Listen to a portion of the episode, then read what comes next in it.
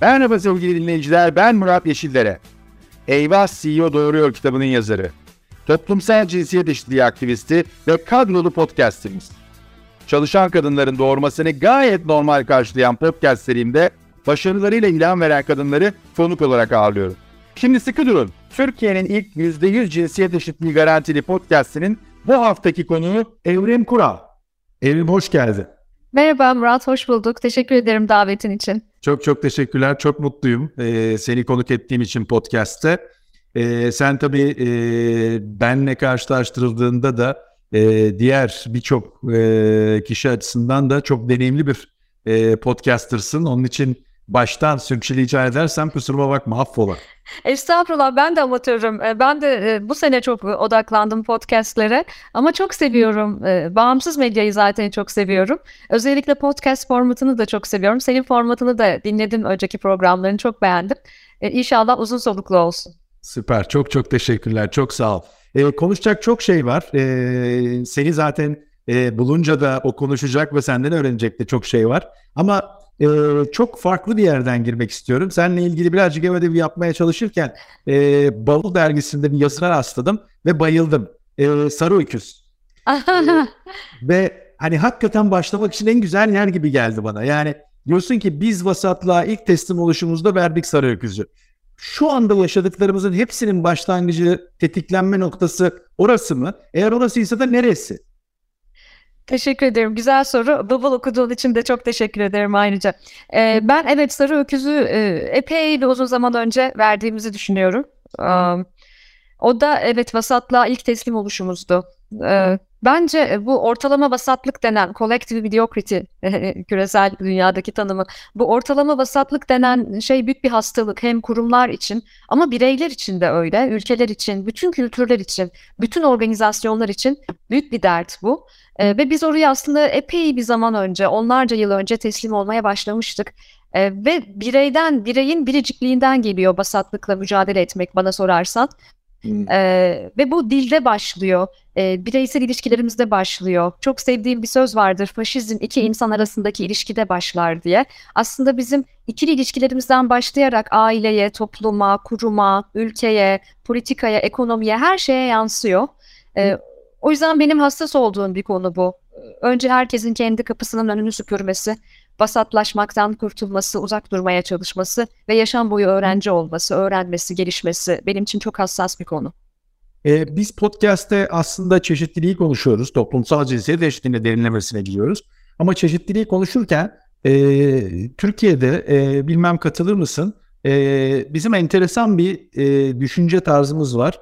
Hani önce çeşitlilik dendiğinde şu anda herkesin aklına e, cinsiyet konusu geliyor. Yani kadın erkek. Ve öyle bir algı var ki ya bunu bir çözelim de ondan sonra geçeriz yaşa. Ondan sonra milliyete, ondan sonra dine. Hani sanki bunlar sırayla olacakmış gibi. Halbuki hani o zihinsel yapının içinde o kadronlar hep doğru yerde ya da hiçbir zaman doğru yerde değil. Dolayısıyla çeşitliliği konuştuğumuzda her şeye açık olmamız gerekiyor diye düşünüyorum. Ya da hiçbirisine ben. O yüzden de e, hani seni bulunca ilk bence başlamamız gereken nokta bu yaş, nesil, gençlik konusu. Ve oradan da yavaş yavaş toplumsal cinsiyete doğru gitmek istiyorum. E, Bayıldığın ve benim de çok kullandığım e, senin e, bir tespitin var. E, biz hep zerreleri yönetmenin mücadelesi içindeyiz ama asıl soru ya da asıl jeoluk biz şu anda Türkiye'de de dünyada da iş hayatında da evde de beş neslin aynı çatı altında yaşadığı bir dünyanın içindeyiz ve bunu asıl nasıl yöneteceğimizi düşünmemiz gerekir gibi geliyor bana. Ne dersin? Ee, kesinlikle katılıyorum ve e, bir kere her şeyden önce en başta bu soru için de ayrıca teşekkür ediyorum. Çünkü e, benim çalışma alanlarımdan biri çeşitlilik, hakkaniyet ve kapsayıcılık. Ve sanki çeşitlilik denince akla e, Türkiye'de ilk gelen şey e, cinsiyet, toplumsal cinsiyet ama e, tabii ki bunun karşısında değilim. Hatta sen de biliyorsun en büyük destekçilerinden biriyim bir kadın olarak, bir feminist olarak her şeyden önce. Ama e, ben şuna inanıyorum, kültürün en önemli tanımı bir şeyi nasıl yaptığın, her şeyi nasıl yaptığını anlatır. O yüzden biz bir katmanda nasıl davranıyorsak diğer katmanlarda da farklı değiliz. E, bu sebeple e, 2021 benim için bu çalışmalarımın e, daha da kendini gösterdiği bir yıl oldu. Mutlu oldum bu yıl. E, Türkiye'de bir üniversitede ilk kez lisans seviyesinde e, çeşitlilik, hakkaniyet ve kapsayıcılık dersi vermeye başladım. İlk defa bir üniversitede lisans seviyesinde müfredata girdi bu ders ve e, gençlere MEF galiba değil mi? MEF'te evet MEF Üniversitesi'nde. O da bence güzel bir evet. model. O açıdan da onun da evet. altını çizelim MEF Üniversitesi'nde. E, bütün dileğim e, Türkiye'nin e, bütün üniversitelerine yansıması hatta en büyük hayalim üniversite öncesinde bunun yansıması. Çünkü ben dünyanın gelişmiş ekonomilerinde de bu çalışmaları çok yakından takip ediyorum ve bir parçası olmaya çalışıyorum gönüllülük faaliyetlerimde de. Ve bunların aslında ta çok küçük yaşlardan, ilk öğretimden başlaması gerektiğini de düşünüyorum. Şimdi buna baktığımız zaman biz çeşitliliği sadece toplumsal cinsiyet açısından ele alırsak bu biraz popülist bir çalışma olarak bir ayağı sakat kalabilir, yaya kalabilir. Bu bu kapsayıcılığa hizmet etmeyebilir. Bu sebeple e, ben her türlü ayrımcılığı e, karşısında durmaya çalışıyorum. Tabii ki e, temel araştırma alanım olan kuşaklarla yola çıkacak olursak en başta yaş ayrımcılığına karşıyım. Yani ben herhangi bir kuşağı güzellemek veya herhangi bir kuşağı ya bunları artık unutalım ve sadece şuraya dönüp bakalım demek için bu çalışmaları yapmıyorum. Bütün gayem bugün dünyada ve Türkiye'de ilk kez altı kuşak bir arada e, yaşayan bir e, zaman diliminde ve özellikle organizasyonel sistemlerde 4-5 farklı kuşağı bir arada gördüğümüz bir zaman diliminde hepsinin sesi olabilmek, hepsine söz verebilmek, e, hepsinin kapsayıcılığına hizmet edebilmek. Ama Türkiye'de, dünyanın diğer yerlerinde de böyle. Murat sadece Türkiye için geçerli değil. E, bizim e, kapsayıcılıkla ilgili büyük problemlerimiz var ve bunun içerisine sadece toplumsal cinsiyet girmiyor, yaş ayrımcılığı giriyor, e, ableism, e, Türkçe'ye sağlamcılık diye çevrilen e, zihinsel, e, e, ruhsal ve bedensel e, engelleri olan bireylerin e, kapsayıcılığı giriyor. Benim için çok önemli olan e, yetkinliklerle ilgili ayrımcılıklarla mücadele etmek var mesela. Ben herkesin bir yetenek olduğunu düşünüyorum. Dolayısıyla bu anlamdaki kapsayıcılıklar giriyor. Elbette etnik, e, elbette e, ırkla ilgili, e, ve kültürle ilgili kapsayıcılık da giriyor. O yüzden bu çok e, derya bir konu ve e, sadece bir tarafından tutmak biraz popülist bir yaklaşım gibi geliyor bana. Hem popülist hem de yani popülizmin de aslında arkasında böyle o klişe ve kolaycılık kısmı da var içinde. Yani Tabii çok hani... kolay çünkü böyle söylemek çok kolay. Hatta Murat yani e, toplumsal cinsiyet açısından ele alırken de toplumsal cinsiyeti de sadece kadın ve erkek olarak e, ele almak da büyük Kesinlikle. bir kolaycılık. E, bunun da bütün varoluşumla, bütün e, e bütün kalbimle e, bunun da karşısında durmaya çaba sarf ediyorum. Kesinlikle, kesinlikle. Peki e, demin e, bahsettiklerin için de bir kısmı benim e, profesyonel ilgi alanıma girdiği için çok da önemsiyorum o yetkinlik ve e, yeteneklerle ilgili kısım. E, burada e, e, rahmetle analım benim mensubu olduğum firmanın kurucusu Egon Zender birkaç hafta önce kaybettik maalesef. Evet Allah rahmet eylesin. Ee, ben evet. e, e, takip ettim. E, çok çok e, bizim sektörümüzde e, sadece değil e, bütün sektörlere verdiği hizmetler açısından çok önemli bir figürdü. Çok, çok Kuşaktan kuşağa devrolsun inşallah. İnşallah evet ışıklar içinde e, yatsın neredeyse şimdi.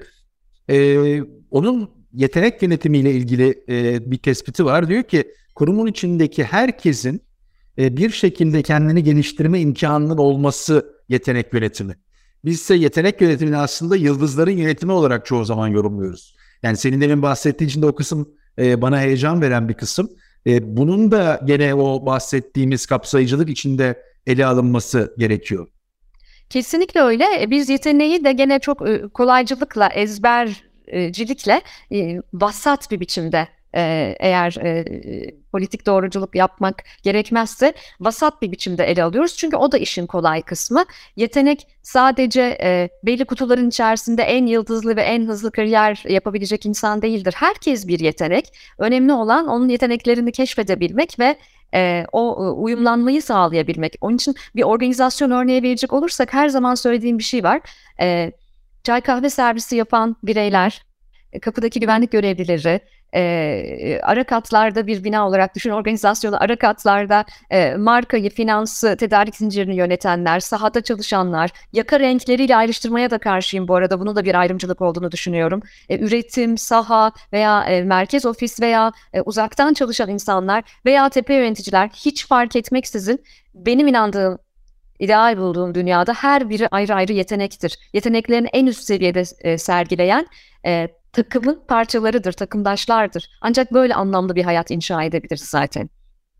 E, aslında en son senin e, organize ettiğin e, konferansta sağ ol e, beni de davet etmiştin orada sohbet etmiştik ki orada da e, senin profesyonel kullandığın o saptamayı e, insanlar markayı oluşturur. People make the brand diyorsun evet. sen. Hatta ben o gün birazcık da onu tease etmek adına aslında liderler markayı oluşturuyor. Liderler o kültürü insanları bir araya getiriyor diye e, birazcık e, şey yapmaya e, çalışmıştım. Onu e, ileriye doğru taşımaya haddim olmayarak çalışmıştım. Estağfurullah. Ama çok çok da önemli yani demin bahsettiğin şey ben de çok katılıyorum. E, o organizasyonun içindeki her seviyedeki insan ben bazen yetkinlikle ilgili özellikle kalibrasyonla ilgili örnekleri işte o bahsettiğin çay kahve getiren veya bardakları toplayan insanların üzerinden vermeye çalışıyorum. Hemen e, diyorlar ki ya hocam e, bizim çaycı arkadaştan CEO yaratacaksınız bu gidişle diye. Aslında o fırsatın olması, o ışığın olması işte yetenek yönetimi anlamına geliyor. E zaten e, e, çeşitlilik, kapsayıcılık ve e, çeşitlilik, hakkaniyet ve kapsayıcılıkta da ulaşmaya çalıştığımız şey o. E, yıllar önce bu işe D&I, çeşitlilik ve e, kapsayıcılık ismi verildi ve ben hep burada bir yetersizlik hissiyatındaydım. Ama artık biliyorsun dünya son yıllarda DEI yani e, Diversity, Equity, Inclusion diye bu mevzuyu ele alıyor. Oradaki E, oradaki equity, oradaki hakkaniyet benim için çok önemli. E, eşitlikten daha öte bir yere gitmemiz gerekiyor. Hakkaniyete doğru gitmemiz gerekiyor. Eşitlik ve hakkaniyet arasında büyük bir fark var. Ve yetenek yönetiminde hakkaniyet bizim her zaman masanın üzerinde bulundurmamız gereken çok önemli bir e, çok önemli bir nokta. E, o yüzden e, evet önemli olan çay servisi yapan bireylerin de bu şirkette bambaşka pozisyonlara gelebileceklerine dair e, hakkaniyetli fırsatların oluştuğu demokratik bir organizasyon. Ben çok severek kullanıyorum. Geçen 8 Mart'ta e, Borusan e, isim de vererek söyleyeyim iyi bir örnek olduğu için e, hayallerin eşit olması üzerine 8 Mart kampanyasını kurgulamıştı. E, çok da değerliydi ve senin demin söylediğinden de birazcık onu e, ben e, hissediyorum. Hayallerin eşit olması da çok önemli. Yani hakkaniyetten bahsediyoruz, kapsayıcılıktan bahsediyoruz ama insanların o hayalleri kurabilmesi de önemli. Biz hani bırak hayatların eşit olmasını, hayallerin eşit olmasını bile sağlayamıyoruz galiba bu dünyada. Maalesef e, bununla ilgili de ben bir araştırmacı olarak hep e, data bunu ne kadar destekliyor hani ezbere konuşmayalım bu kısmını çok önemsiyorum. E, ikinci kitabım için Z1 kuşağı anlamak için birbirine benzemez Z kuşaklarıyla bir araştırma yaptık. Özellikle 18 yaş altı Türkiye'nin farklı kentlerinden ve e, çok farklı sosyoekonomik seviyelerden onlara mahalle diyelim daha anlamayı kolaylaştırmak için farklı mahallelerden, farklı sosyoekonomik seviyelerden Z kuşaklarıyla. Tabii ki birbirine benzemeyenler var. Yani çok düşük sosyoekonomik seviyedeki ailelerin çocuklarıyla da çalıştık. Çok yüksek sosyoekonomik seviyedeki ailelerin çocuklarıyla da. Onlara şöyle diyelim, kolejli çocuklar ve arka mahallenin gençleri. Hmm. Ee, elbette be, benzemezlikleri çok fazlaydı. Zaten Türkiye'de beni üzen konulardan biri kutuplarının arasının gitgide açılması hem de çocuklarda ve gençlerde bile. Bizim gençliğimizde öyle değildi örneğin. Ee, ve orada şunu gördüm ki ortak noktalarından bir tanesi iki ayrı mahallenin gençleri de hayal kurmayı pek bilmiyorlar. E, hayallerinde özgür değiller çünkü. Onlara e, genellikle ben çok çarpıcı. Ben kalitatif çalışmayı seviyorum. E, onlarla yaptığımız çalışmalarda e, bu bu arada 2018 bu araştırma yani daha pandemi gelmemiş 2018 ekonomik krizi etkilerini yeni yeni göstermeye başlıyor. Ee, ve orada e, bir şeye benzetmelerini istedik Türkiye'de yaşarken kendilerini bir metafor kullanmalarını istedik. Kalitatif çalışmalarda metaforları çok önemsiyorum. Ve e, kolejli çocuklar da e, arka mahallenin çocukları da kendilerini kuşa benzettiler. Kolejli çocuklar kafesteki kuşa, arka mahallenin çocukları da kanadı kırık kuşa benzettiler Türkiye'de yaşarken kendilerini. Şimdi e, bahsettiğimiz 15-16 yaşındaki gençler e, bu gençlerden hayal kurmalarını bekliyoruz. Hayalde de eşit değiller aslında ama metaforik olarak benzer bir yerden bakıyorlar. Peki tam burada birazcık e, şey yapalım hani e, enerjimizi yükseltelim, olumlu bir taraftan bakıyorum. Gene bayıldığım şeylerden bir tanesi sapere aude. Aklını kullanmaya cesaret et. Şimdi e, demin konuştuklarımızı birazcık da buraya da bağlamak istiyorum. Hani diyoruz ya işte çeşitliliği veya kapsayıcılığı seçmeyip kolaycılığa gidiyoruz. Bu aslında cüretkar olmamız, cesaret edememiz veya e, ya kendimizi işte o kafeslerde hapis olarak hissetmemizle bağlantılı. Ama öteki taraftan da hani 15-16 yaşındaki o kardeşlerimiz için değil ama bizler için veya bizim etrafımızdaki o demin bahsettiğin senin 5 nesil 6 nesil için ya da 4 nesil için diyelim e, Y'lere kadarki kısım için 3 nesil için diyelim. E ben şunu birazcık anlamakta zorlanıyorum. Böyle karmaşık bir dünyada bu kadar çok çeşitli problemin olduğu bir dünyada biz hala kafamızı o duvara ısrarla geri geri çekilip vurmaya devam ediyoruz ve farklı bir şeyler düşünmeyi, değerlendirmeyi dahi aklımıza getirmiyoruz. Hani bu kolaycılıktan da farklı bir şey. Aslında kafamız acıyor, kanıyor, yara bere içindeyiz ama devam ediyoruz kafamızı vurmaya. Bunu nasıl açıklıyorsun? E çünkü e, insan e, acıda da bildiği acının yanında kalmak istiyor. Yani e, sadece mutluluklarda, heyecanlarda, gelecek öngörülerinde değil, içinde bulunduğu e, zorluklarda da e, yeniyi kucaklamaktan geri Acıda mı da benim acım daha iyidir diyorsun. yani e, acı da bizim olsun, bildik acı olsun, bilindik acı olsun. E, bu da e, e, bu da aslında insanın e, nasıl bir ortalama vasatlık e, çukuruna kolaylıkla düştüğünü tanımlıyor. Özellikle Türkiye kültürü için bu daha çok geçerli Murat. Yani ben e, örgütsel kültür e, çalışıyorum yıllardır ve e, çok fazla ülkede çalıştığım için de e, ülkelerin kültürel farklılıklarına baktığımda Türkiye ile ilgili çok enteresan e, enteresan tespitler, enteresan analizler görüyorum. Deneyimlerimizi bir tarafa bırakalım yanlılıklar içerisinde olmamak için. E, ama Türkiye'nin en belirgin özelliklerinden biri bu zaten. Belirsizlikleri kucaklamakta e, zayıf bir kültürüz biz. Bu bizim en büyük gelişim alanımız. Kültürel öğelerimiz içerisinde en belirgin olanlardan biri belirsizliğe karşı toleransımızın düşüklüğü ve aynı zamanda o kadim coğrafyamıza rağmen hoşgörü e, skalamızın da e, ortalamanın altında olduğunu da söylemek zorundayım. O yüzden de acı da olsa, düşman da olsa, e, benim bildiğim olsun, benden olsun, bizim gibi olsun ki ben yeni bir şeye kucak açmayayım, belirsizlikle karşı karşıya kalmayayım diyoruz. Kaldı ki 20. yüzyıl belirsizlikleri aşkla kucaklamamız gereken bir yüzyıl. Hayatımızın her evresinde, her ilişkimizde. E, böyle bir handikapımız var bence bizim. Sen e, separe aude dedin. Evet e, bir dönem bunu yazmıştım. Gençlerle bazı buluşmalarımızda da kullandığım bir ifadedir. Kant'ın aydınlanma felsefesinin özeti. Ne olursa olsun aklını kullanmaya cesaret et. İnsanın aklını kullanması ki biz kalbimizle sevdiğimizi, kalbimizle aşık olduğumuzu zannederiz ama hayır o hormonlar aklımızda, beynimizde e, çalışıyor aslında. İnsanın aklını kullanması cesaret isteyen bir şey ve biz aklımızı kullanmaya başladığımız zaman e, bence o zaman her türlü eşitsizliğe karşı durabilecek donanıma sahip olduğumuzu hatırlayacağız. Yani gelişimi dışarıdan beklemeyeceğiz. Aydınlanmayı dışarıdan beklemeyeceğiz. Çünkü hayatta hiçbir aydınlanma, hiçbir gelişim yok ki dışarıdan içeri doğru olsun. Bu daima içeriden dışarı doğrudur.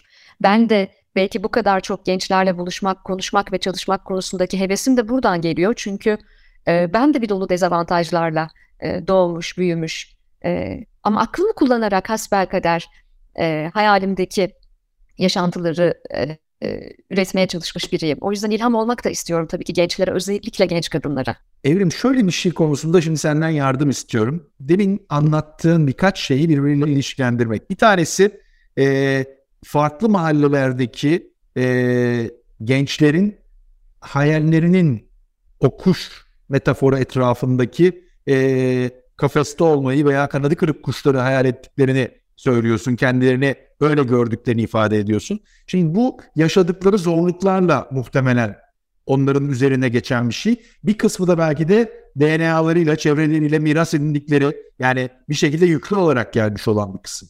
Merak ettiğim kısım sen çünkü güvensizliği kaygı ile de birleştirdiğin için özgüven eksikliği, güven eksikliği, zorluklar veya demin bahsettiğimiz cesaret eksikliği, kolaycılık bunların hepsini düşündüğümüzde biz mi bu gençlerin hayatını bu hale sokuyoruz önceki nesiller olarak? Yoksa onlar senin bahsettiğin gibi o ışığı göremedikleri için daha da içlerine kapanarak o kendilerinin etrafındaki sarmala bir şekilde e, takılıp ilerleyemiyorlar mı? Ee, birkaç perspektiften yanıt vereceğim. Ee, ve kişisel görüşlerimdir tabii ki. Bu datayı, araştırmaları bir başkası başka türlü okuyabilir.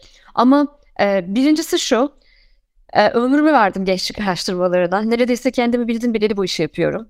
Ve şunu artık e, düşünüyorum. Türkiye gençlerini sevmeyen bir genç ülke. Yani bu bugünün problemi değil. Ee, Türkiye 1960'larda, 70'lerde, 80'lerde, 90'larda da gençlerini çok seven bir genç ülke değildi. Hep bir genç ülkeydi. Ama gençleri de çok seven bir genç ülke değildi. Sevmek nedir? Sevmek başını okşamak falan demek değil. Sevmek görmektir. Görmek anlamaktır. Ee, belki bu da mümkündür. Belki e, onun kendi bağlamına göre değerlendirebilme cesareti göstermektir sevmek. Kendimizi kendi yargılarımızla kavramaya çalışmak değildir. Bu sebeple de biz gençleri hep belli kutulara koyduk tarih boyunca ve en çok da gençleri cezalandırdık Cumhuriyet tarihi boyunca. Bu bir tarafı. Öteki tarafı da şu, e, psikolojik sermayenin çok önemli unsurlarından biri olan öz yeterlilik, özellikle bizim araştırmalarımıza göre Türkiye'de son dönemlerde gençlerde ziyadesiyle zayıflamış durumda. Ama mahalleleri karşılaştıracak olursak ilginç bir biçimde e, daha avantajlı grup olan e, yüksek sosyoekonomik seviyedeki ailelerin kolejli çocukları daha az öz yeterlik hissediyorlar. Çünkü araştırmalarımız şunu da gösteriyor ki rezilyansları yani yılmazlıkları tam Türkçe tabiriyle daha düşük. Hmm. Dezavantajlı gruplarda, arka mahallelerde yılmazlık daha kuvvetli. E, çünkü daha az destek alıyorlar. Çünkü daha az ebeveyn desteği, daha az dış destek alabiliyorlar. O yüzden yılmazlıkları daha kuvvetli. Bu vesileyle bir parantez açarak Türkiye'nin tüm kurumlarına ve tüm e, yasa koyucularına buradan seslenmek de isterim. Arka mahalleleri unutmayın. E, oralarda çok kıymetli e, ve dezavantajı hızlıca avantaja çevirebilecek gençlerimiz var bizim. Bir tarafıyla baktığımda bu e, gençlere alan açmamaktan da kaynaklanıyor. Yani e, her sosyoekonomik seviyede alan açmıyoruz. Seçimden seçime biz zaten Türkiye'de seçmen olduklarında veya zaman zaman tüketici olduklarında gençleri hatırlıyoruz. Bir başka önemli bulgu da bence çok kritik bir bulgu bu. E, liyakata olan inançları her geçen dönem zayıflıyor. Zaten vasatlığın, e, vasatlık yangınına odun atan da liyakatsizlik. Biz bu sene e, Türkiye'de yani dünya çapında bir buçuk milyon gençle çalışıyoruz. Bu sene yaklaşık 100 bin gençle çalıştık e, Türkiye ayağında araştırmamızda üniversite olarak. Ve şunu e, şu soruyu soruyoruz Türkiye'de. Sen Türkiye'nin kurumlarında liyakat olduğunu düşünüyor musun diye. Öğrencilerin %50'den biraz daha fazlası genç çalışanların %60'ı kesinlikle Türkiye'nin kurumlarında liyakat olduğunu düşünmüyorum dedi. Ben bunu şöyle okuyorum. Liyakata olan inanç ne kadar zayıflarsa öz yeterliliğiniz de o kadar zayıflar. Çünkü ben ne yaparsam yapayım zaten yeterli olamayacağım duygusunda e, mücadele edersin. Ve sonucu da şu olur. Şimdi oradan da e, Türkiye'nin diğer bir güncel meselesine konuyu getireceğim belki ama yine bu sene 73 bin üniversite öğrencisine mezun olduğunda ne yapmayı düşünüyorsun diye sorduğumuzda ne yazık ki %81'i Türkiye'den gitmek istiyorum dedi. %81 çok büyük bir oran. O halde bizim hangi kavramları bir arada değerlendirmemiz gerekiyor? Öz yeterlikle ilgili neden bu kadar sorun yaşıyorlar? Psikolojik sermayenin diğer bir unsuru olan umut, geleceğe umutla bakmakla ilgili neden bu kadar karamsarlar? Ve yine psikolojik sermayenin bir diğer önemli unsuru olan yılmazlık konusunda neden çok da yılmaz değiller? Ve liyakat bunun neresinde? Dolayısıyla bütün bu kavramları bir araya getirip bütünü görmemiz gerekiyor diye düşünüyorum. O yüzden hakkaniyet konusunda Türkiye'de yapılacak çok şey var. Çeşitlilik konusunda, kapsayıcılık konusunda, yetenek yönetimi konusunda. Ama Murat bu konuştuğumuz süslü lafların hepsi günün sonunda dönüyor, dolaşıyor ve tek bir yere varıyor. Fikri hür, vicdanı hür nesiller yetiştirmek zorundayız. Çok doğru. Ee, bir, aslında iki tane noktayı merak ediyorum. Bir tanesi kurumlara alan güven ve liyakatla ilgili bahsettiğinde kurumun tanımı Var mıydı sizin bu bahsettiğiniz çalışmada? Evet, e, burada e, bizim araştırmamız istihdam sağlayan kurumlar yani e, e, ticari organizasyonlar e, veya istihdam sağlayan kamu kurumları gibi düşünebilirsin. Ama bizimle aynı dönemde e, bir başka araştırmada e, Türkiye'de yasa koyucuya, e, e, meclise e, ve e, formel yapıları olan, e, ticari olmayan yapıları olan e, güveni sorguladığında orada da e, güvenin e, çok daha düşük olduğunu, orada da e, liyakatsizlikle ilgili e, görüşün çok daha derinleştiğini e, orada da görüyoruz. Ben istihdam tarafında araştırma yapıyorum. Hmm. Ama istihdamda bile e, böyle yani Türkiye'nin o en muteber, o en havalı kurumlarının e, içinde bile liyakat olduğuna e, e, pek inanılmıyor. Ama Murat zaten e, dedim ya bir şeyi nasıl yaptığını, her şeyi nasıl yaptığını anlatır diye ülkede veya bir evde veya bir buzdolabında tek bir şey çürümez ki. sirayet eder. Doğru. Doğru çok doğru. Çok doğru. Ee, gene seni dinlerken bir an böyle bir 20 sene öncesine gittim. O zaman e, yani 2000'li yıllar işte 2000-2001 meşhur o ekonomik krizleri e, yaşadığımız dönemde ve onun arkasındaki Türkiye'nin o rehabilitasyon sürecinde gene buna benzer e, farklı birkaç tane araştırmayı eş zamanlı olarak tesadüf önümden geçtiğini hatırlıyorum. E, onlardan bir tanesi e, işte o zamanki yaşanan Türkiye'nin içinden geçtiği zorlu ekonomik krizin sebeplerini kamunun, devletin verimsizliği, büyüklüğü, küçülmesi gerektiğine bağlayanların çokluğuydu. Yani kamuoyunun, toplumun çok büyük bir kısmı, %50'den fazlası kamu küçülmeli diyordu. Ee, başka bir araştırmada gene hani eş zamanlı yapılmış bir araştırmada da e, senin biraz evvel ifade ettiğine benzer gençlere nerede çalışmak istiyorsunuz diyordu. %60 ya da %80'i ama %50'den çok fazlası devlette çalışmak istiyorum diyoruz. Yani hani onları çıkarın beni alın e, şeklinde bir enteresan da bir durum var. Yani şey de ilginç geliyor bana. E, çok çarpıcı bu sonuçlar. E, geçen birisi enteresan bir şey söyledi. E, Bekir Ardır ismini de vereyim. Bekir Ardır söyledi. Şimdi söyleyince hatırladım. Dedi ki biz birey olarak bireysellikte aslında iyiyiz de toplumsal olarak hareket edip ortak bir şeyler yapma konusunda zorlanıyoruz. Yani birey olarak ben kendimi bir yere atayım, istihdam sağlayayım o bana iyi geliyor. Ama bir araya gelip de bir ortak çözüm yaratabilir miyiz konusunda maalesef bunu pek başaramıyoruz.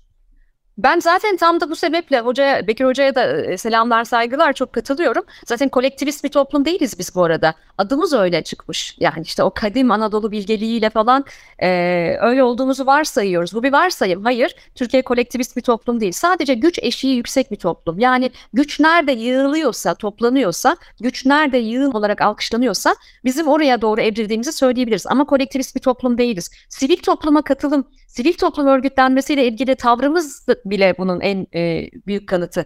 Ama şunu da düşünüyorum Murat. Biz gerçekten liyakata e, liyakatın gelmesini istiyor muyuz ya samimiyetle Türkiye'de?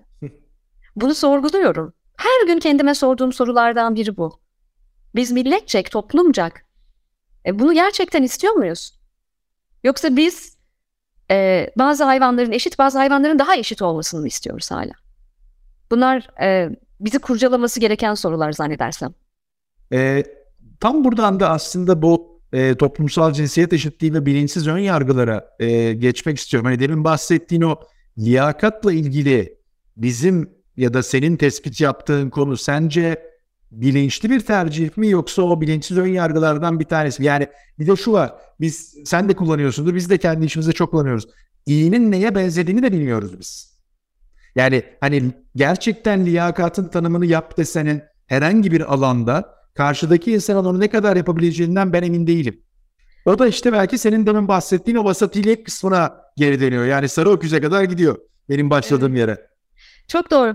Ee, ben yıllarca kendime şu soruyu çok sordum. Zannedersem araştırmacı olmamın bana verdiği en büyük armağan bu. E, kime göre neye göre sorusunu bana yapılan her yorumda hep kime göre neye göre sorusunu sordum ve e, kim e, mer, tanımlama merciidir? E, bir tanımı e, ortaya koyma merciği kimdir? Ve bir araştırmacı olarak şunu gördüm yıllar içerisinde. E, iyi ve güzel veya doğru ve yanlış, iyi, kötü ve e, çirkin bunların hepsini bir tarafa bırakalım ve sadece gerçeklerden konuşalım. Zamanın ruhunu okuyalım ve bağlamdan bahsedelim noktasına geldim. Dolayısıyla tanımlarımızı da sıklıkla gözden geçirmemiz gerektiğini düşünüyorum. Ben mesela sadakat tanımını, organizasyonel iklimin mutlaka gözden geçirmesi gerektiğini düşünüyorum. Mesela performans, mesela yetenek, mesela başarı. Mesela sürdürülebilirlik hatta. Bütün bu tanımların yeniden tanımlanmaya, bağlama uygun, bağlama ve zamanın ruhuna uygun bir biçimde yeniden tanımlanmaya ihtiyacı olduğunu düşünüyorum. E, o yüzden de e, belki de demokratik düşünceye de böyle erişebiliriz. Öte yandan bütün bunlar olurken benim e, kariyerimde, kariyer lafını da yine çok sevmiyorum ama benim kariyerimde bu gelişmeler olurken ben bu çalışmaları, bu merakları e, derinleştirirken ee, üstüne e, bir eksikliğim olduğunu düşündüm ve davranış ekonomisi okudum. Hayatımda yaptığım en doğru şeylerden biri olduğunu düşünüyorum. Ve e, zaten farkında olduğum ama e, kendi hayatımda da sık sık tuzağına düştüğüm yanlılıklarla daha bilimsel bir düzlemde tanıştım. Ve evet e, bizim çok ciddi e, bilişsel ön yargılarımız var. Çok ciddi sapsatalarımız var ve yanlılıklarımız var. Bunlarla da e, bilimsel e, olarak mücadele edebileceğimizi düşünüyorum. Çünkü bu sadece liderler için, şirketler için, kural koyucular veya yasa koyucular için değil, e, en çekirdek ailedeki bireyler için de karar verme, doğru karar verme, sağlıklı karar vermenin önünde büyük bir engel. O yüzden e, benim galiba e, sağ kolumda beni en çok destekleyen şey e, hakkaniyet çalışmak, çeşitlilik e, ve kapsayıcılık çalışmak. Bu beni o hatta ve o yolda tutuyor. E, kendi yanlılıklarımla da böylelikle daha rahat mücadele edebiliyorum. Çünkü ben de bir insanım ve yanlılıklarım var. Peki o e, belki orada e, biraz e, ayna tutmaya çalışırsam hani son 20 yıla şöyle bir baktığında sen kendi muhasebeni, kendi değerlendirmeni yaptığında aynaya bakarken e, var mı senin de böyle hani ya ben bunu o zaman nasıl böyle düşünmüşüm aslına bakarsam şu anda bambaşka bir noktadayım dedi. Yani, o bilinçsiz önyargıların tuzağına senin de kendinin düştüğünü şu anda görüp kesinlikle var. Değerlendirdiğin. Kesinlikle var. E, aklına gelebilecek belki de her başlıkta benim de e, bilinçsiz önyargılarım vardı. Hala var. E, hala üstelik e, e, kendimi naçizane uzman bellediğim alanlarda bile acaba burada bir yanlılığa düşüyor muyum diye e, çok checkpointlerim var benim.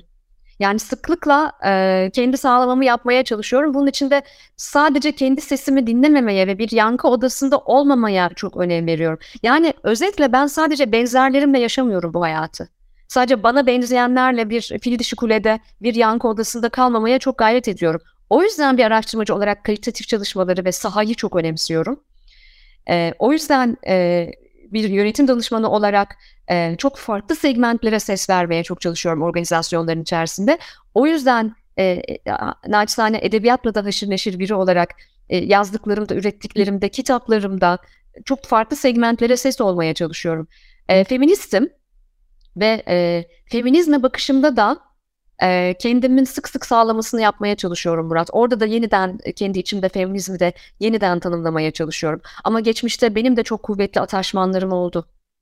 Belli bir ideolojiye, belli bir yaşam biçimine, belli bir değerler sistemine kuvvetli ataşmanlarım oldu. Takılı kalmamaya çalışıyorum. Çünkü bu gelişimimiz önünde büyük bir engel. Bence insan kaç yaşında olursa olsun kendini yeniden doğurabilir, yeniden inşa edebilir. Ve benim de kurucuları arasında yer aldığım Yanındayız'ın danışma kurulu üyesisin. E, feminizmden bahsederken e, ben bu podcastlerden ilkinde Leyla Hanım'la, Leyla Adaton'la e, bir aradaydım. E, o podcast'in hemen başında dedi ki akıllı adam feminist olur. E, aslında toplumsal cinsiyet eşitliği mücadelesi bu feminist erkeklerin de sayısının artmasıyla orantılı mı? Yoksa feminist erkekler değil ama e, bunun hani erkek kadın diye ayrımının belki de olmaması lazım. Feminizmin de gene o bahsettiğimiz insana özgü bir akım olması gerekir mi diyorsun? E, katılıyorum. Leyla'ya da katılıyorum. Selam sevgi buradan da ona. E, bence evet akıllı insan feminist olur. Benim 15 yaşında bir oğlum var ve e, Ali, feminist Ali evet teşekkür ederim. Ve feminist bir e, erkek çocuğu yetiştirmek için gerçekten çaba sarf ediyorum. Akademik başarısı için herhangi bir çabam yok veya onu gelecekle ilgili yönlendirmek için falan derin bir çaba içerisinde değilim. E, ama feminist bir e, evlat yetiştirmekle ilgili ilk günden bugüne derin bir çabam var. E, benim bu topluma geri verme biçimlerimden birinin de bu olacağına inanıyorum çünkü. Dolayısıyla ben senin de bir feminist olduğunu biliyorum. Yanındayız da e, e, danışma kurulunda olmaktan da çok mutluyum ayrıca. E, bence e, evet bütün insanlar feminizme sağlıklı bir bakış açısı geliştirmek durumundalar. Günün sonunda şunu söylemeye çalışıyoruz. E, benzer benzemiyoruz birbirimize farklı cinsiyetler olarak. Aynı değiliz ama eşitiz. Aynı değiliz ama eşitiz. Ve e, en büyük mücadelemiz de en büyük mücadelemiz de dildeki, günlük hayattaki dildeki faşizmle, ayrımcılıkla e, mücadele ederek başlayacak. O yüzden geçenlerde çok enteresan bir şey oldu. Bak ben bu kadar ahkam kesiyorum, şöyle feministim, böyle feministim falan filan diye. E, Ali oğlum e, dilimde bir ayrımcılık yakaladı toplumsal cinsiyetle ilgili e, bayağı böyle e, eleştirdi beni. Çok yanlış düşünüyorsa da. Ama çok böyle e, çok derin bir yerde yakaladı. Öyle bir kuşak geliyor ki bu beni çok mutlu ediyor. E, çok derin bir yerde yakaladı. Çok hoşuma gitti. İşte benim istediğim de bu zaten. Çok güzel, çok güzel. Peki geçen hafta e, Şengül Ablemitoğlu ile sohbet ettik podcast'te. E, bu konuyu konuşurken aslında biraz evvel senin de bahsettiğin hani dedin ya e, benim bu anlamdaki belki de en büyük katkılarımdan bir tanesinin bu olacağını düşünüyorum. E, bir de şöyle bir akım var. E, zaman zaman erkekler kadınların üzerine yüklenerek diyorlar ki ya bu erkekleri siz yetiştiriyorsunuz anne olarak. Demek ki yetiştiremiyorsunuz. Bu problem büyüyor. Şu hale geliyor. Ve birçok kadın da bunu aslında ya haklılar hakikaten. Demek ki biz başaramamışız diye üzerlerine alıyorlar. Bu da çok ağır bir yük. Ve bana sorarsan haksız bir yük. Katılır mısın? E, katılırım. E, canım Şengül Hocam e, adınız geçti buradan size de sevgiler, e, saygılar, selamlar. Çok seviyorum onu. Onunla e, konuşmayı, çalışmayı. Bir kere bir şey söyleyeyim mi? Buradan daha yukarıdan bir bakış açısı getirmek istiyorum. Ben bir kere komple annelik mitine karşıyım. Hmm. Yani e, o da benim sorumluluğum. Anne olarak şunu da ben yapacağım, onu da ben yapacağım. Yani ben bir kere o süper kadın sendromuna karşıyım. O süper Sen annelik mitine. Sadece anne baba, anne değil baba, ebeveynlikle ilgili. Ebeveynlik şey mitine karşıyım. Evet yani çünkü bizler e, yaralanmaya açık ve kırılgan olmaya hakkı olan bireyleriz. Anne baba olmamız bizim süper varoluşlar olmamız e, süper rol modeller olmamızı falan gerektirmiyor. Hayatın sesini duyup çocuklarımıza koşulsuz sevgi vermek için buradayız. Benim de yapmaya çalıştığım çocuğuma koşulsuz sevgi vermek. Ama toplumsal bir sorumluluğum olduğunu düşündüğüm için bilhassa e, Orta Doğu coğrafyasında e, doğmuş ve büyümüş bir kadın olarak toplumsal sorumluluğun iki kat daha da fazla olduğunu düşündüğüm için bir erkek çocuğu yetiştirirken elbette e, dikkat ediyorum buna. Ama benim erkek arkadaşlarımla ilişkilerimde, müşterilerimle ilişkilerimde, erkek kardeşimle ilişkilerimde de bu böyle. E, yani bu konuda bir e, bir temsilci olmaya çalışıyorum. E, bunun ötesinde e, anneliği e, çok da böyle efsanevi bir hale getirmiyorum Murat. Yani annelikte babalıkta e, en temel e, görevi koşulsuz e, sevmek olan ve işte bir e, masum bireyi bu dünyaya hazırlamak olan varlıklar. Ama ben e, kırılganım da yani evde bir kuşak araştırmacısı değilim. E, bu vulnerability, yaralanmaya açıklık, kırılganlığı da en sağlıklı ebeveynliğimde, anneliğimde e, geliştirdim. Ya ben özür dilemeyi Ali'den öğrendim. Yani e, bunu da beceremedim mi kabul etmeyi. Çünkü ben de e, Türkiye'de iş dünyasında büyüyen, gelişen, yetişen bir kadın olarak e, çok maskülen, e, bir zamanlar daha maskülen bir evrim olarak kendimi kabul ettirmeye çalışma yanlılıklarına düşmüştüm. Ama ben e, kırılgan olmayı ebeveynliğimde gördüm. Özür dilemeyi, hata yaptım demeyi, e, bunu bir kez daha değerlendirelim demeyi. E, o yüzden şunu özellikle söylemek istiyorum. Hata yapma iznimiz var bizim ebeveynler olarak. Bunu da böyle e, mit haline getirmeyelim. Senden önce ben yoktum, seninle beraber e, var oldum falan gibi bir şey değil ebeveynlik. Bence değil. Aslında söylediğin şey zaten insan olmanın tanımının içinde. Biz bence orada zaten ilk önce takılıyoruz. Ee, hani hata yapmanın, e, öğrenmenin iyi bir şey olduğu algısı olmadığı için ebeveynlikle birlikte bu bir kat daha yukarı çıkıyor. Ama senin hikayende e, bir şeyi merak ediyorum. Bu bir evrim süreci miydi? E, senin e, ismin gibi yoksa e, baştan hani ben e, o ilk e, kucağıma aldığımda Ali'yi bu yaklaşımla buna söyledim. Yani bu bahsettiğin ebeveynliğin mit olması ya da olmaması gerektiğini birinci günden mi sen farkındaydın? Süreç içerisinde fark ettim. Hmm. Ha hiçbir zaman bunu e, çok mitolojik ele almadım. E, ne bileyim işte baby shower'lar falan yapmadım ben mesela yani e, onun çok farkında da değildim öyle şeyler olduğunun. Aa, çok özel ritüellerim olmadı annelikle ilgili ama ben anneliği deneyimleyerek öğrendim.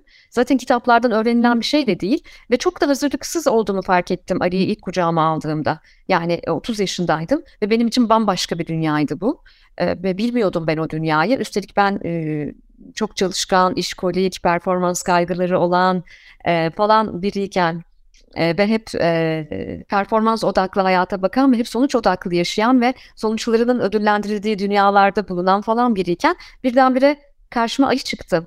Ve birlikte büyüdüğümüzü düşünüyorum. Ondan çok şey öğrendiğimi de düşünüyorum. Sonuç, sonuçta yıllar içerisinde e, kendime a, hata yapma izni vermem gerektiğinde yıllar içerisinde gördüm. Özellikle de ben çok kuvvetli bir postpartum e, sendromu, postpartum dönemi yani bir lohusa depresyonu, şiddetli bir lohusa depresyonu geçirdim. Ve buradaki en büyük etkenin de bize öğretilen, bizim omzumuza koyulan apoletler olduğunu düşünüyorum. Süper kadın, mükemmel kadın, bütün projeleri harika yapıyor. Şimdi anneliği de süper yapacak. Bir baktım ki o iş öyle değilmiş. Sonra biriyle tanıştım. Bana dedi ki sen bundan sonra hayatını bir anne olarak uzun dönemlerde değil kısa dönemlerde planlayacaksın. Hep önümüzdeki 3 ayları düşüneceksin.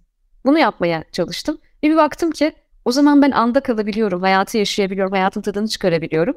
Ali ile yolculuğumuz anlamlı bir yolculuk. Ali e, benim evladım. Ben Ali'ye arkadaş olmak istemem. Her şeyden önce e, annesi olmak isterim. E, ama anlamlı bir yolculuk. Çünkü biz bir ülkeden göçmek, bir ülkede kalmak, e, yeniden baş başa bir hayat kurmak gibi pek çok deneyimi birlikte yaşadık. O yüzden hala da ondan öğrenmeye devam ediyorum. Murat, kaldı ki ben bir bir bir, bir bekar anneyim. Onunla dolayısıyla e, bu kadar yüksek sorumluluğun içerisinde onunla başka bir hatta da başka bir deneyim yaşıyorum. E, ve hala kendimi öğrenmeye ve yaralanmaya açık olmaya izin vermeye çalışıyorum. Peki e, gene bu toplumsal cinsiyet eşitliğini konuşurken e, geçtiğimiz günlerde e, kamuoyunu meşgul eden e, bu e, hayat boyu e, hizmet ödülü diye bir ödül kısmı vardı ve oradaki en net duruşlardan ve paylaşımlardan bir tanesini de sen yaptın.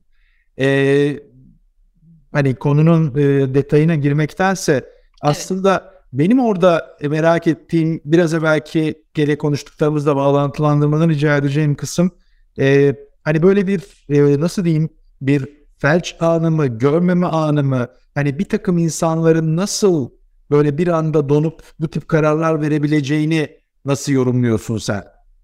Çok teşekkür ederim bu cesur soru için. E, çünkü e, cesur cevaplar verebilmemiz için birilerinin bize cesur sorular sorması gerekiyor. Bazen benim gibi durup dururken konuşmaya başlayanlar oluyor. o konuda da e, ben anında e, tepkimi verdim. E, bazen de birilerine soru sorması gerekiyor.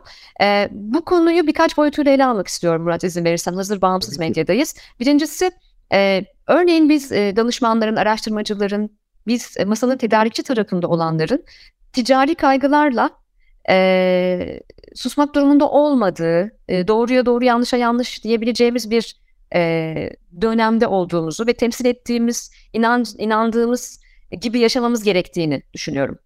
E, ama bu büyük tuzaklara, e, bu e, bu büyük tuzaklara irili ufaklı her tür kurum düşebilir. Ama vulnerability güzel bir şeydir. Yaralanmaya açıklık, kırılganlık güzel bir şeydir. Çünkü hata yapmaya annelerin, babaların izinleri olduğu gibi dev şirketlerin de izinleri vardır bireyler, kurumlar, ülkeler, liderler, büyük komutanlar hata yapabilirler. E, ama e, gönül de alınabilir. Biz bunu gözden kaçırmışız da denilebilir. Süreci baştan sona e, yanlış yönettiğini düşünüyorum. E, bu konuşmamıza e, başlık olan organizasyonun. E, çünkü orada da kolaycılık ne biliyor musun? Nasıl olsa birkaç güne bu da unutulur. Çünkü Türkiye'nin gündemi o kadar hızlı değişiyor ki hele de bugünlerde bu kadar büyük bir e, ekonomik türbülans yaşadığımız günlerde ama yo öyle değil. Öyle değil. İnsanların bazı hassas ince yerleri var ve bunu ilk satış rakamlarını aldığınızda da görebilirsiniz. Görmeyebilirsiniz. Ee, ama aslında o kadar da kolay unutulmuyor. Evet hayat Twitter değil, hayat Instagram değil. Ama e, bir takım e, ince dengeleri var hayatın ve bence e, bizler e, söylemlerimize ve eylemlerimize sahip çıkmak durumundayız. Rezone olmak durumundayız yaşarken. Ben o konuda e, üzüldüm. Hala çok üzgünüm. Hala e, organizasyonun ve markanın e, daha anlamlı bir e, yola doğru gidebileceğine inanıyorum. Bir kadın olarak üzgünüm o konuyla ilgili. E, çok çok katılıyorum sana. E, kötü niyetli değil söyleyeceğim ama biraz evvel konuştuklarımızla bağlantılı bir şey söyleyeceğim. E, katılırsın katılmazsın ama hani o senin demin bahsettiğin hafızanın zayıf olması bir boyutu bence ki bir ölçüde katılıyorum buna da. E, yani gündem o kadar hızlı değişiyor ki bu ülkede e, hani neyin nasıl olduğu çok hızlı geçiyor, unutuluyor. Bazen de hani e, ben yorum yapmaya kendimi yetkin görmüyorum. Ben kötü bir mühendisim ama e, insan bazı şeyleri unutmak ve gömmek de istiyor. Yani Tabii. hani hatırlamak istemiyor bazı şeyler. E, o yüzden de hani bir böyle bir boyutu var. Bir ikinci boyutu da e, yani biraz evvel konuştuğumuz çerçevesinde e, hani bunu da ben haklı çıkarmak adına söylemiyorum. Lütfen yanlış anlamayın ve anlamasın bizi dinleyenler de ama e, öyle bir ülkede yaşıyoruz ki e, ekonomik olarak bu bahsettiğin marka ya da organizasyon yarın farklı bir şeyler yaptığında gene insanlar kapıda kuyruk olacaklar. Kuvvetle yani, muhtemel. Bu, bu çok bu, bu, bu şey kısmı hani e, nasıl diyeyim e, yorumlamakta çözmekte zor olan kısmı. E, hani hep konuşuyoruz biz o işte kırılganlıkları ve doğruları söylemeye e, gereken e, kısmı. E, ama benim gördüğüm şey şu. E, dile kolay diyoruz ya söylemesi dile kolay.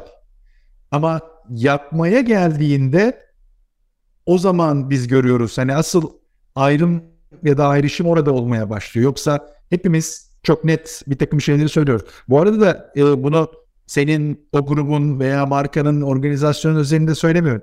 Genel bir e, tespit olarak e, söylüyorum. E, fakat en başta söylediğin şeyin altını bence çok net olarak çizmemiz lazım. İnandıklarımızı, doğru bildiklerimizi söyleyemeyeceksek zaten işte o sonun başlangıcı ve o tarafa doğru gidiyoruz. Hani Çin modelini konuşuyoruz ya, Çin modelini başka şekilde konuşmaya başlayacağız o zaman.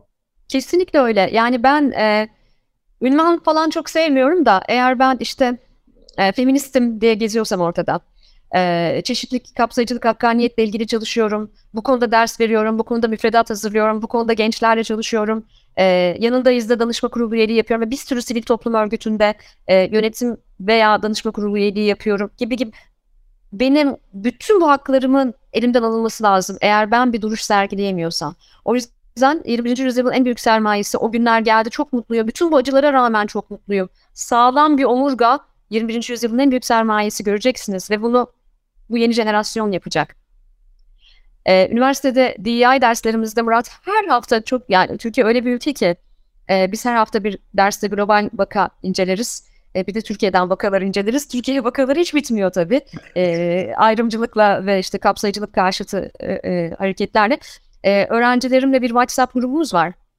O grubu görmen lazım. O grupta her gün ama her gün Türkiye'den e, iletişim tarafında bak sadece iletişim tarafında markaların iletişim kazaları, iletişim e, e, e, sıkıntıları diyeyim konusunda çeşitli örnekler gönderiyor öğrencilerim o WhatsApp grubuna ve şunu görüyorum e, ne kadar aslında duyarlı bir jenerasyon yetişiyor. O yüzden bugüne kadar toplumsal bellek bu konularda zayıftı belki ama hayır bugünden sonra bu böyle olmayabilir.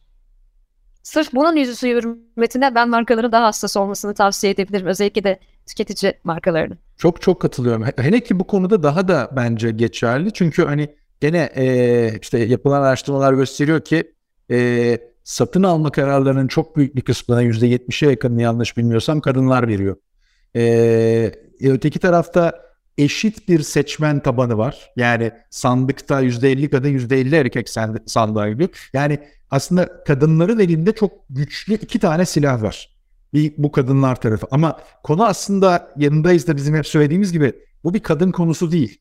Bu bir insan hakları konusu. Hatta erkek konusu belki de. Erkeklerin değişmesi, değiştirilmesi gerekiyor.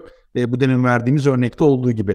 E, çok kısa süremiz kaldı ama e, biraz evvel satır arasında benim not aldığım bir konuya geri dönmek ve onunla kapatmayı istiyorum. E, çok da e, ilham verici e, şekilde gözlerin de parlayarak ben senin şu anda e, veriyor gördüğüm için dedin ki genç kızlara ilham vermek, onlara rol model olmak benim için çok önemli ve onu da yapmaya çalışıyorum.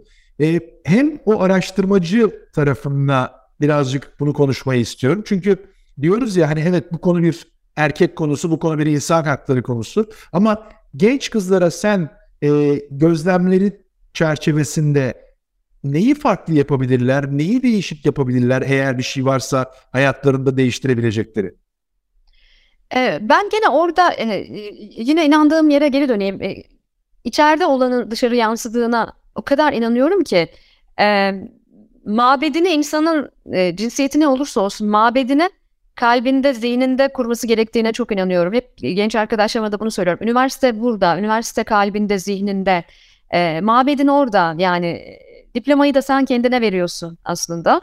E, o yüzden özellikle bunu daha çok yapması gereken, daha inançla yapması gerekenlerin de e, Türkiye'de kadınlar olduğunu ve e, kadınların hala çok dezavantajlı olduğunu düşünüyorum. Sosyoekonomik seviye fark etmeksizin çok ciddi seviyede e, fiziksel değilse ekonomik değilse cinsel, değilse psikolojik, değilse dijital tacize uğrayan e, e, kadınlar var Türkiye'de. Ve tek bir kadın gösteremezsiniz ki Türkiye'de iddia ediyorum. Az evvel saydığım tacizlerden herhangi birine en az bir kere hayatında uğramamış olsun.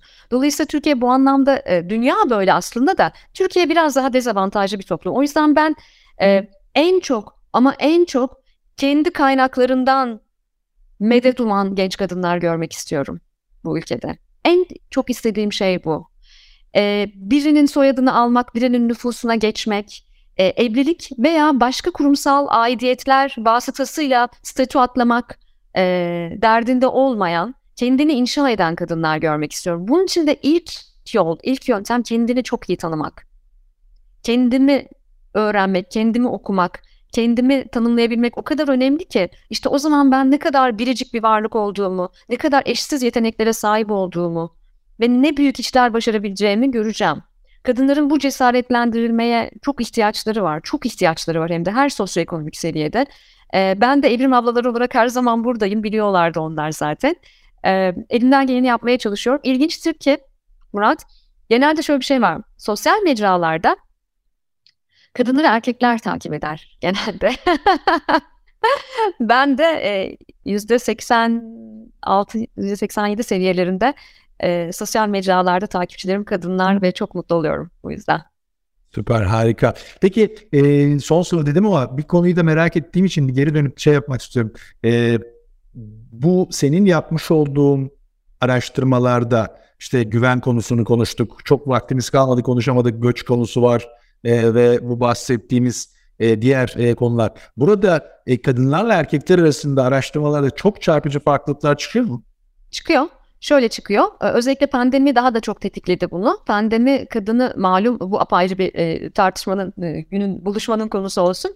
E, pandemi e, sadece yetişkin kadınları değil, e, öğrenci kadınları, genç kadınları da e, çok Hı. olumsuz etkiledi. Evdeki iş yüklerini arttırdı çünkü araştırmalarımız bunu gösteriyor. Yani evde bir erkek öğrenci, bir kadın öğrenci varsa örneğin e, evden çalışmaya çalışan e, evdeki kadın öğrencinin şeyi arttı, sorumlulukları arttı. Ama pandemi öncesinde de çok belirgin bir şey e, gözlemliyorduk Murat. Mesela aynı e, kampüste, aynı amfide yan yana oturan, aynı mühendislik fakültesinin aynı bölümünde yan yana oturan kadın öğrenci ve erkek öğrenciye mezun olduğunda kaç para alacaksın diye sorduğumuzda e, ziyadesiyle düşük bir rakamı söylüyor hala bugün genç kadın öğrenci. 2021 araştırmamızda, araştırmamızda da bu böyle. Galiba en belirgin e, verebileceğim örnek budur. Daha az hak ettiğini düşünüyor. O yüzden imposter sendromu bütün jenerasyonlarda var.